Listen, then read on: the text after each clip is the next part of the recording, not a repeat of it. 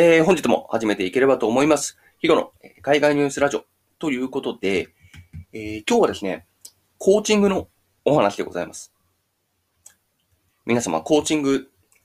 まあ、聞いたことはもしかしたらあるかもしれないですけれども、実際どんなものかっていうのは、まあな、ちょっとなんか、イメージつかないみたいな人も多いかなと思います。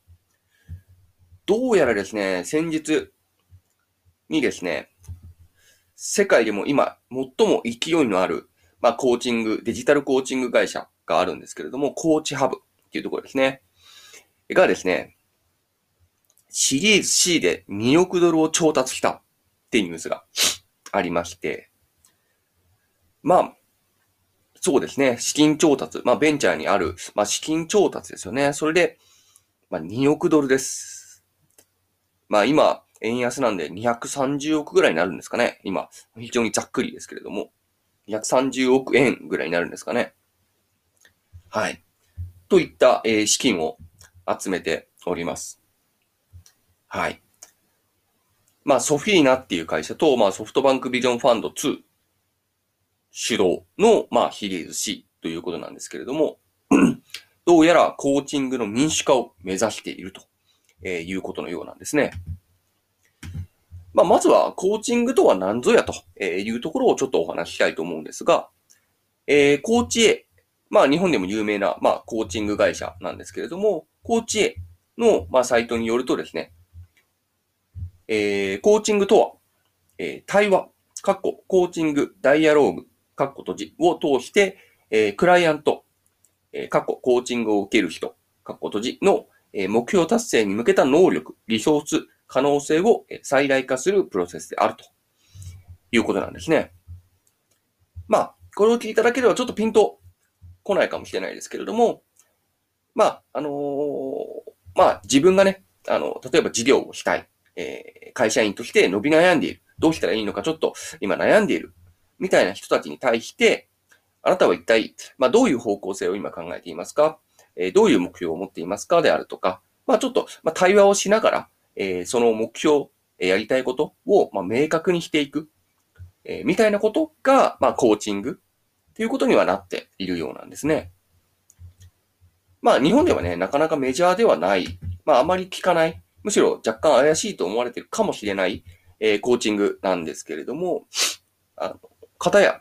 アメリカをはじめ世界の方ではですね、こういった、え、デジタルコーチングの流れが加速しているようなんですね。はい。どうやらですね、このコーチング、コーチハブという会社はですね、あの、約3年前に、えー、創業した会社らしいんですね。はい。なので非常に若い会社ですよね。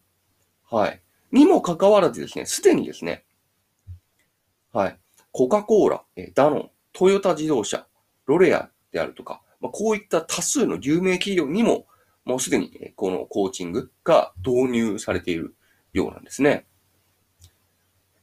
まあ、同時にですね、まあ、このコーチングラボ、コーチハブの中にある、えー、コーチラボっていうところには、まあ、行動科学者の、まあ、チームがあって、まあ、適切にね、あのー、対話ができるような形、体制を整えているということなんですね。もうすでにですね、6大陸90カ国に移住する3500人以上のビジネスコーチえの中で、ビジネスコーチが、まあ、すでに在籍していて、で、60以上の言語で、えコーチングセッションが可能ということなんですね。まあ、こういった、え会社がですね、まあ、さらに AI で適切なコーチを、えマッチングするサービスなんかも行っているし、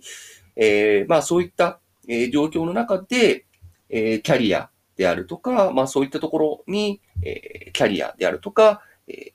モチベーションを高めるためであるとか、まあそういったところの個別サポートを、まあ行っている会社。まあそれがこのコーチハブっていう会社なんですが、まあそういった非常にもうぐんぐんと、えー、伸びている、えー、このコーチハブなんですけれども、まあそんな会社がですね、まあ2億ドル調達したというニュースがですね、えー、ちょっと今世界を駆け巡っています。はい。まあ日本ではまだまだ先ほど申しましたけれども、コーチングそんなに、え、認知されてないというか、はい。あまり受けたことある人って少ないのかなと思うんですけれども、まあ僕は、えー、1、2回あるんですが、はい。まあこういったね、世界的なコーチングの流れっていうところ、このデジタルコーチングっていうのが、え、日本にどこまで浸透してくるのか。まあやってくるのはもしかしたら5、6年後とかになるかもしれないですけれども、ちゃんとね、日本にコーチングっていうものが分かってくるのは5、6年後とかになるかもしれないですが、まあ、こういった流れ、やっぱり、その、まあコロナになって、えー、自宅での作業なんかが増えて、今後のキャリアであるとか、まあモチベーションの維持であるとか、そもそも今の会社が自分に合ってんのかであるとか、まあさらにはあの自分のパフォーマンスってどうやったら上げたらいいのであるとか、まあ今まではね、あの同僚であるとか、上司とか、会社の制度とか、まあそういうものが、えー、サポートをしていく。まあもしくは全くサポートしていないとか、まあそういうこともあったかなと思うんですけれども、まあそういうところをね、えー、やっぱり企業も人で出来上がっているので、ま、そういったところをどういうふうにサポートして、え、より企業として利益を上げていくのか、え、個人として成長していくのか、っていったところについて着目したものが、まあ今後、このコーチング、まあビジネスコーチングと呼ばれるものになっているので、で、このコーチハブの伸びはやっぱりそういったものの需要を表してますよね。はい。まあ今回はね、こういった、えー、新しい流れ、みたいなところの、まあ、記事を見つけたので、こういったところをご紹介させていただきました。はい。えー、今回はここまでとなります。お聞きいただきましてありがとうございました。